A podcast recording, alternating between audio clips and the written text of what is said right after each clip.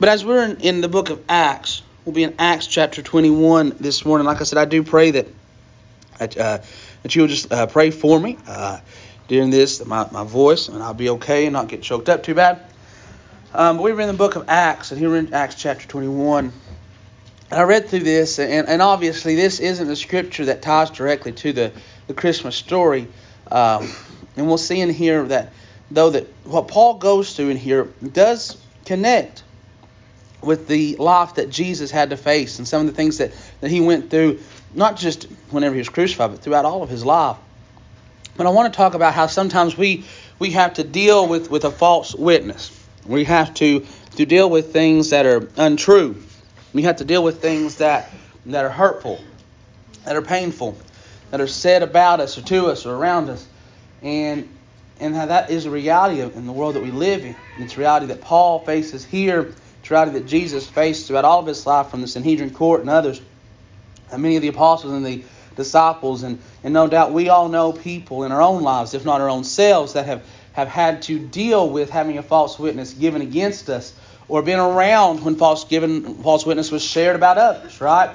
And it's a situation that we don't like to, to deal with. It's a situation that we don't always know what to do to deal with it. We don't know how to respond to it. We don't know how to navigate yeah, but to ignore it would do a dis- disservice to, to us as Christians because we see in Jesus and we see in Paul a great example of how we can navigate a world where we are surrounded by people that will give false witness sometimes against us or just sometimes about others around us, and how we should navigate that, how we can navigate that from a Christian point of view, and how we can do it in a way that God would be pleasing with and that would honor and glorify Him throughout all that we do. Amen.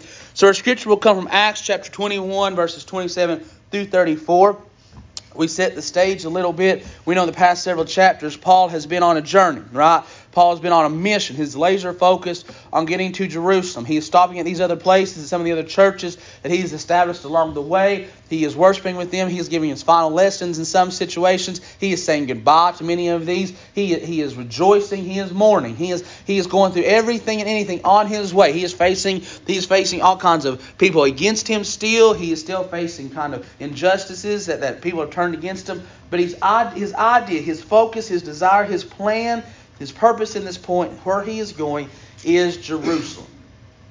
He is headed towards Jerusalem. And in the 21st chapter, he arrives in Jerusalem. He arrives in Jerusalem.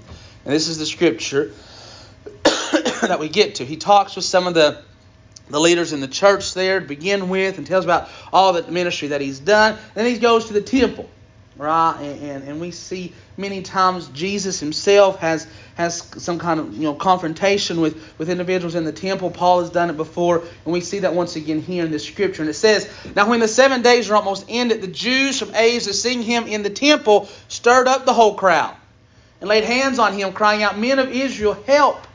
This is the man who teaches all men everywhere against the people, the law, in this place. And furthermore, he also brought Greeks into the temple and has defiled this holy place. For they had previously seen Trophimus the Ephesian with him in the city, whom they supposed that Paul had brought into the temple. And all the city was disturbed, and the people ran together, seized Paul, and dragged him out of the temple, and immediately the doors were shut. Now, as they were seeking to kill him, news came to the commander of the garrison that all Jerusalem was in an uproar. He immediately took soldiers and centurions and ran down to them. And when they saw the commander and the soldier, they stopped beating Paul. Then the commander came near and took him and commanded him to be bound with two chains. And he asked who he was and what he had done. And some among the multitude tried one thing and some another. And it goes on, and, and this scripture kind of ends. The, centurion, the, the, the commander brings them into the barracks. And, and he kind of asks him about some of the accusations that were brought against him. And, and Paul says, No, I'm a, I'm a, citizen of this city, of, the, this area, different things. And, and, it, and Paul asks him, he, he says, Can I speak to the people? And then chapter 22 gets into what he tells them. And, and we'll, we'll get into that, that next time. But, but I want us to, to look at this. And we very clearly see how a false witness is given against Paul and what begins to occur because that. And it's very easy to see the parallels between him and Christ right? About how we understand that, that Jesus, when he was taken, they put him before trial. And, it said that we understand that the Sanhedrin court, that, that some of the Sadducees and the Pharisees, some of the ones that were against Jesus, they, they paid, they hired people to come in and, and bear false witness against Christ, right? And, and we don't see necessarily they've been paid, but we see people coming and giving false witness before all these others about Paul. But, but false witness, it means a lot of different things. But let's let's talk about where it comes from. The root of what it is. It comes from an impure intention, right? Uh, an impure intention. Now, I don't know. Maybe everybody in this place has had something said false about them. I think there's probably a good chance. And that has happened in life. Maybe it's from family, maybe it's from people in church, maybe it's from people at work, or, or just whatever it may be, just some stranger or neighbor that has accused you, brought false witness against you. And I think we would all be be honest, when we're honest, we're talking about those things. Those places, those things that are said, don't come from a place of goodwill. They don't come from a place of charity. They don't come from a place of wanting to do something good for somebody. They come from ill intent and impure intentions, right? They come from a place of not wanting good for somebody, but wanting something usually good for yourself and then bad for the other person. We see that here with Paul right? We see, and we know from the conversations that, and just how the trajectory of the early church went, that there are many in Jerusalem, there are many of the Jewish people in that area that had something against these that were proselytizing this new gospel, right? The gospel of Jesus Christ, that were that were giving this direction on the way, as they called it, as they followed in the footsteps of Jesus, and they did not like that. We've talked about it before because why? It takes away from their position of power. If you don't need a priest or something like that, when they go to the temple and offer up sacrifices for you, then that position has little importance in society anymore, and that's what they desired. They wanted that importance, that significance. So Paul coming and saying, you can talk to God directly. You can have a relationship with Him, whether you be Jew or whether you be Gentile, was something that brought great reproach to some people because they didn't want to hear that specific gospel because it would change significantly the lifestyle that they had become accustomed to. So they begin to lift up false witnesses against Paul. And we see it with all of them, right? All the disciples, all the early apostles, early church leaders, beginning with beginning with Steve and Christ and Stephen and all the way throughout. His impure intentions. But there's another part in that scripture that, that really really stands out to me. One place it, it says that the Jews from Asia, they did what? They, they had the whole crowd stirred up. The whole crowd stirred up. And how normally false witness comes and begins with a place of, of impure intentions, it can often take a mind of its own when the crowd latches on to it. Right? We've all grown up, and if you went to school any any time, you know how quickly it is for a rumor or some little bit of gossip to to get a mind of its own and turn into something great or something big or something more than we ever thought it would be, and the crowd just wraps up around it, and then what was just a thing that was a conversation between a few people becomes something greater to where a larger portion has has latched onto and believes this thing. And we can see that right here in this scripture. Some of the few in the temple begin to cry out about Paul, begin to cry out to say he'd done this and he'd done that. He's against the people of Jerusalem. He's against the law. He's against God himself. We need to tear him down. And then everybody else just gets enraptured with that, right? And we see how this impure intention becomes more than what anybody ever thought it would be, and it becomes this great thing that begins to almost we understand what Scripture gets Paul very close to, in that moment, being killed. Beat to death outside of the temple walls just because of a false witness that was given. Something that started maybe with a few, but then became a, a multitude because the crowd just, just went with it. We understand, we see that even whenever Jesus was crucified. The Bible tells us that they took him out, and I think it was Pontius Pilate uh, brought him out and, and said, you know, who would you want? And they some began to cry out for Barabbas, Barabbas. Another began to cry out for Barabbas, and the whole crowd eventually turned against Jesus just because a few begin to start something and cry out for Barabbas. The Sanhedrin court had put things in place to where the whole crowd would begin to be moved by this emotion and turn against Jesus. And we see something here similar. And the enemy wants to do that in our own lives, to get something small started To get maybe where Christians say something, even where it doesn't ill intent, maybe isn't the biggest thing, but we start saying things that are sinful, that God doesn't have us to say, that is untruthful. We bear false witness, and what was started out out of a little bit of anger for one thing becomes something greater than we intended it to be. Goes farther than we thought it would be, and it becomes hurtful and damaging to our testimony and to the lives of, of others, right? And as believers, it is crucial for us to examine our motives when we seek to speak about a situation or about a person, whether it be in the church or outside the church. Are we propelled by a genuine desire for truth and righteousness? Or is there some other personal, deviant motivation that is driving us to say or to do what we are wanting to say or do? And we have to navigate that.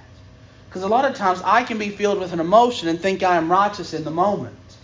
Think that me saying this or going out and doing this or pointing this out or doing whatever it may be in that moment may be righteous when I, ultimately it is just my own personal desires, my personal motives, my personal bias that is driving me to say certain things. An impure intention that I might not even recognize in the moment but we as Christians must recognize when we stray from the path of what God wants us to, to do what we want to do, or to say what we want to do. James says in multiple places, talks about the danger of the tongue, right? About how it's an unruly thing. It's a serpent full of poison, full of venom that can kill, that can destroy, that can tarnish, that can damage things. And we have to be careful when we are giving testimony, when we are speaking about somebody, speaking about some situation that maybe we don't know everything about, that we know that we are speaking with a desire for truth and not some impure motive that we may not be cognizant of or be thinking of in that moment, or that we're not being pulled up with the crowd. It's a we live in a world today where you all know I love sports. And a big thing this year in sports is uh, the honesty and the credibility of sports reporters talking about different things from team to team or player to player. Because the idea this year is being so many people are wanting to be the first one to say something that they don't even make sure what they're saying is true. They just want to be the first one to say something. And my fear is in the world that we live in, which is so fast paced, right? Where we want to be the first one to post something on Facebook or tweet about something or put something out there or call somebody. We want to be the first one to deliver that information that we oftentimes don't know if there's truth behind it before we spread it a little bit farther. We may see a post on Facebook and be like, oh, this is insane. I really need to share this to all my friends about what this person in Nashville, a person in Washington, D.C., or this person back home, or this person we grew up with did, that we don't really know if it's true before we share that ends up being false witness. And either we might go back and we might try to delete the post or whatever it might be or, or laugh it off, but we have already shared that false witness. We've already called 14, 15 people telling what we've heard, yet never asking to see if it's actually true. And we as Christians, we don't need to dabble with a false witness. We must resist the temptation to engage in false witness personally or support it in any way. We all know this, and we'll teach our children this. That supporting a lie is just as bad as being the first one to tell it, right? That allowing a lie to continue is just as bad as being the one to start it. The, to have the truth and know the truth and not reveal the truth in a situation is just as damaging and harmful to people as saying the lie or the false witness in the first place. Now, no doubt there might have been people some of the Jewish leaders that had a better understanding of what Paul was doing, of seeing what he had done, and hearing, seeing some of the letters that were written back to, to Jerusalem, maybe getting some of these things and hearing these testimonies, knew that Paul wasn't against the Jewish people, that Paul wasn't against the law, that Paul wasn't against these things, yet they allowed the chaos and the false witness to continue to spread because it suited and served their ultimate purpose to see Paul destroyed. And we have to understand that we don't need to dabble or allow false witness to persist in our lives. And it might be something that we have started that we learned later was untrue. We need to go back and make sure we make that right. It may be something that just comes across the screen or comes across in our life or somebody tells us, and yeah, it might be enjoyable or fun or engaging or inciting to have conversation and just go down that road. But if we know it to be untrue, we do not need to allow it to persist. We need to stop it where it's at. Because let's understand the golden rule and all these things that we teach our children from early age. Doing others, you'd have them do unto you. How many times have we allowed something of ill intent been, me not, not, not have said it, but allowed it to be said in our company and said nothing to stop it, even though we knew it was untrue? We allowed it to continue, even though we knew it was false and damaging to somebody else's life or testimony or family because we didn't want the uncomfortability of, of stopping it or saying something. We didn't want to be that guy. We didn't want to be that girl. It was just too fun to talk about it anyway, and maybe it was. Maybe there was a little truth to it. You know, we don't know everything. And your enemy will, our enemy will give you every reason to, to not say something. But when we are faced with a false witness, when we are faced with things that are untrue, that are damaging, that are harmful, we as Christians must stand on the truth. We must stand on what is true, on what is righteous, on what is holy, on what is good. And when we have these false witnesses presented before us, around us, or even we have been the one to initiate it, we must do what we can to make sure truth is elevated above these damaging lies, above these damaging things. We might think, well, there's no harm in this false witness. There's no harm in what is being said or what is being spoken. There's no harm in what's being shared. But we know the reality. We know if we've lived long in this life for, for too long, we realize how damaging these lies and things that are said about people can be. How it hurts our youth, how it hurts marriages, how it hurts relationships between families, how it can be destructive to a church, to a body of believers when we allow these little things, these, un, these false witnesses, these untruths to continue to persist in our lives, in our churches, in our communities, and never stand up to say, this is what the Bible says, this is what the truth is, this is what we know, this is the reality, and say, we need to stop sharing those things. We talked about weeks ago about bad doctrine and about how we should not allow bad doctrine to persist, to be taught. That we, when we see bad doctrine, we need to call out bad doctrine. And the same is true when we see something that is false, when we see something that is untrue, said about a neighbor, said about a friend, said about an enemy, somebody that we don't like. We must call it out and say, hey, you be honest. I don't like that person or like that situation or like what's going on any better than you do. But that's not true.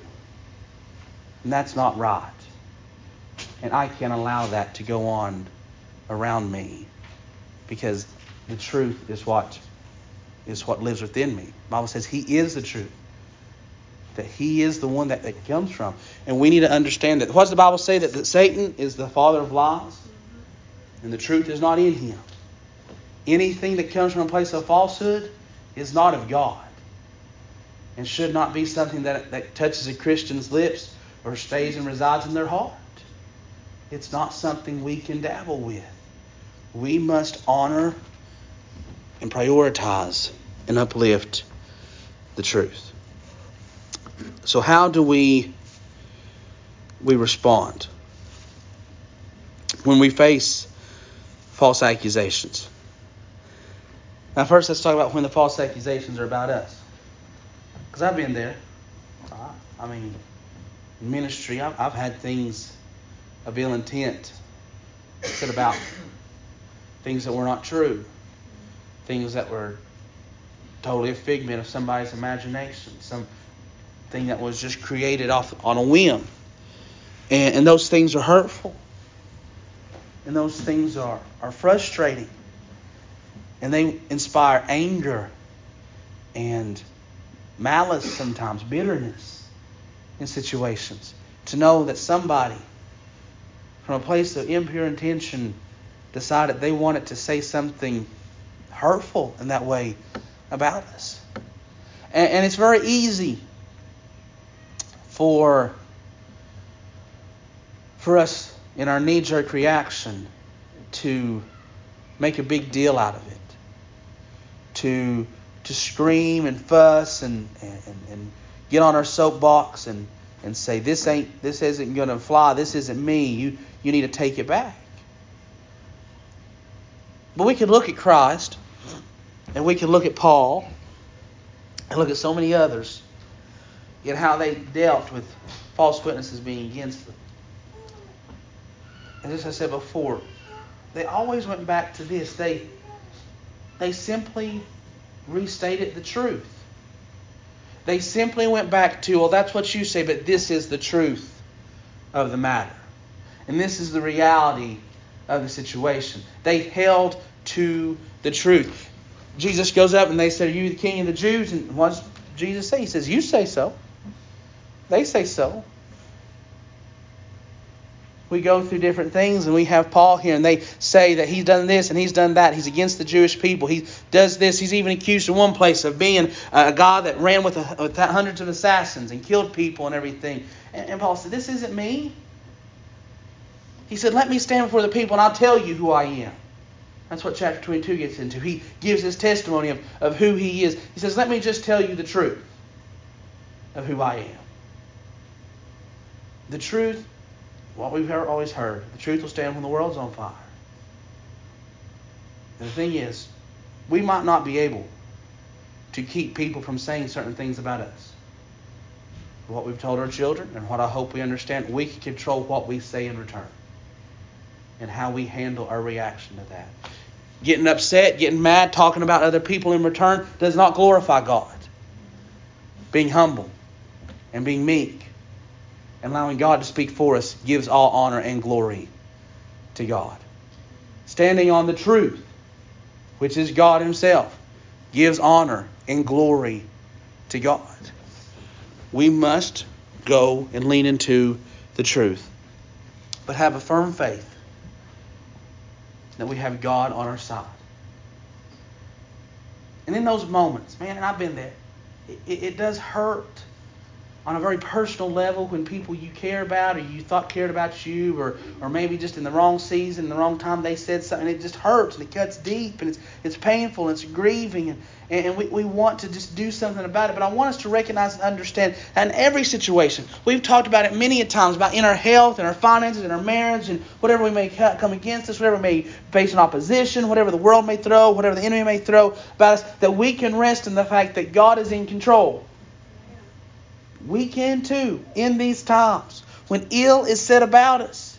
As a people, as a person, as a family, as a church, as an individual, whatever it may be, when things are said about us, we can know the truth, but we can also allow God to fight our battles and say, Lord, you know what I want to do.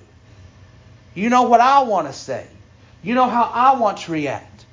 But I'm going to let you respond. I'm going to let you respond. Thankfully, I have never had to stand on trial. Hopefully, I never will. Never know.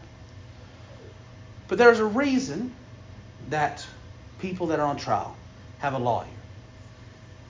Because so many times, I know, if I was on trial and I had somebody up there spreading false things and saying untrue things about me, I would want to react and make a big show out of it. And all that would do is would just make turn the court against me, turn the world against me. But that lawyer will be able to handle the situation in a way that I can't.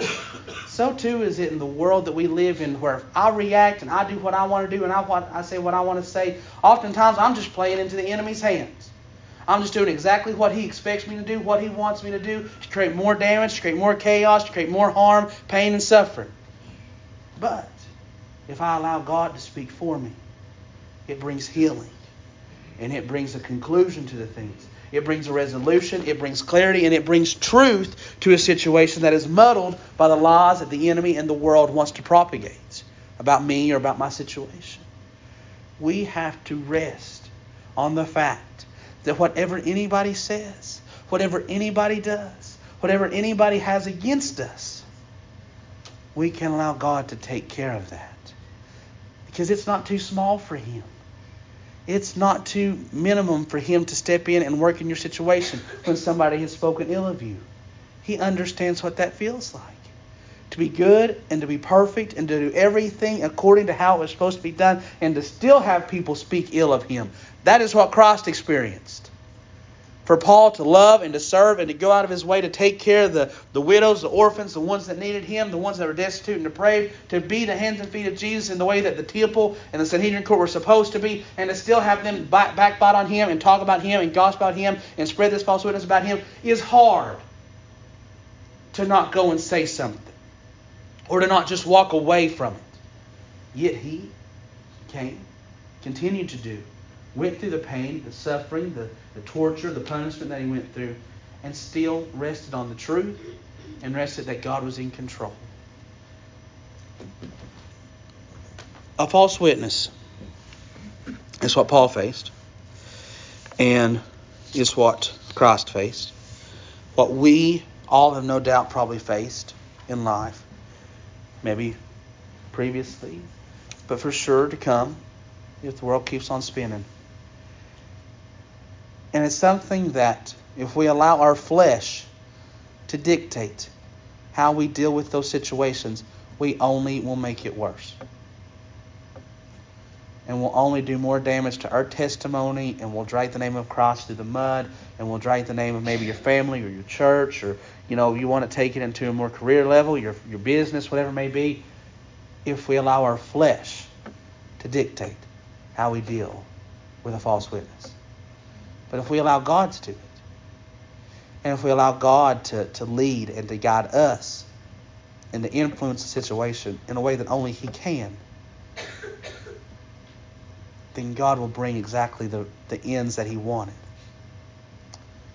Let's connect it back to the Christmas story now. Mary conceived before her and Joseph were wed.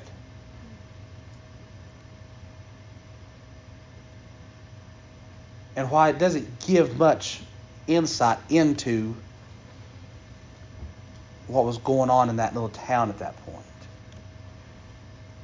We know that ill was said of Mary, that a false witness was brought against her and Joseph.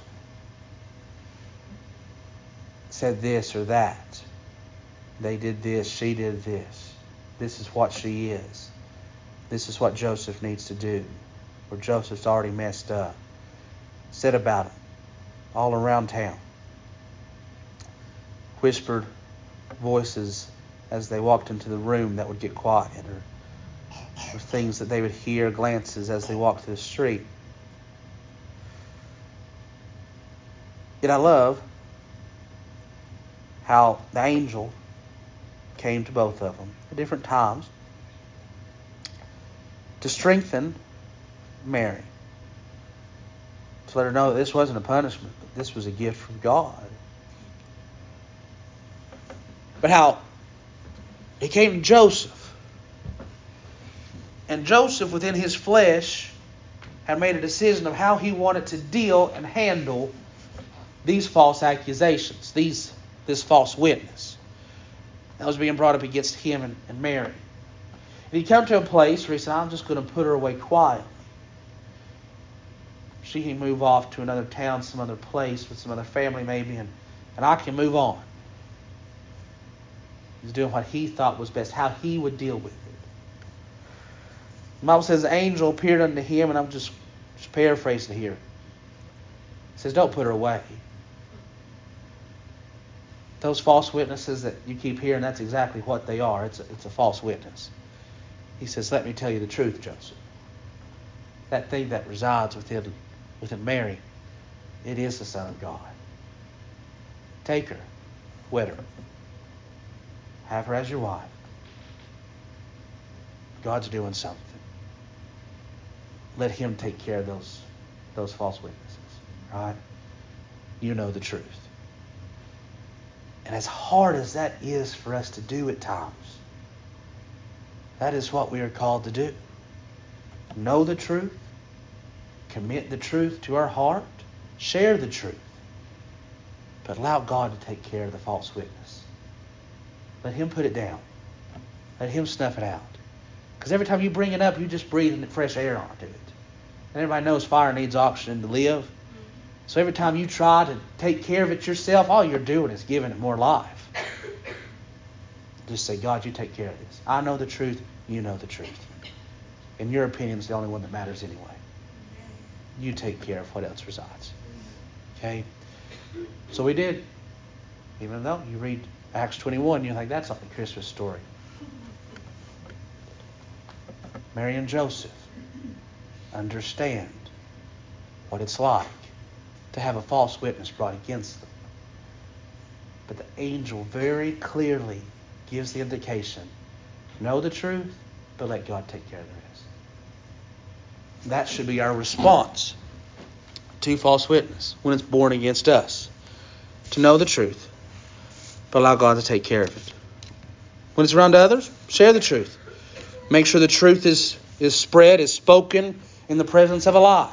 And when truth is spoken in the presence of a lie, more often than not, the lie will, will fade away. But we must know the truth. Rest in the truth. And rest in the knowledge that God is in control of everything. I love what Scripture tells us. We'll close with this. Love what Scripture tells us. He says, He worketh all things for his for the good of those who love God and are called according to His purposes. And what we'll see, without getting too much in Acts chapter 22, even though this false witness was borne against Paul, it provided him an opportunity to stand before the entirety of the temple and the entirety of this area, all that had come around to bear this false witness, to stand before them and speak the truth of what God had done in their life. Worketh all things for the good who love God and are called according to his purpose. Rest in the knowledge that God is in control. Don't do what you want to do. Do what he would have you do. Man. So today, if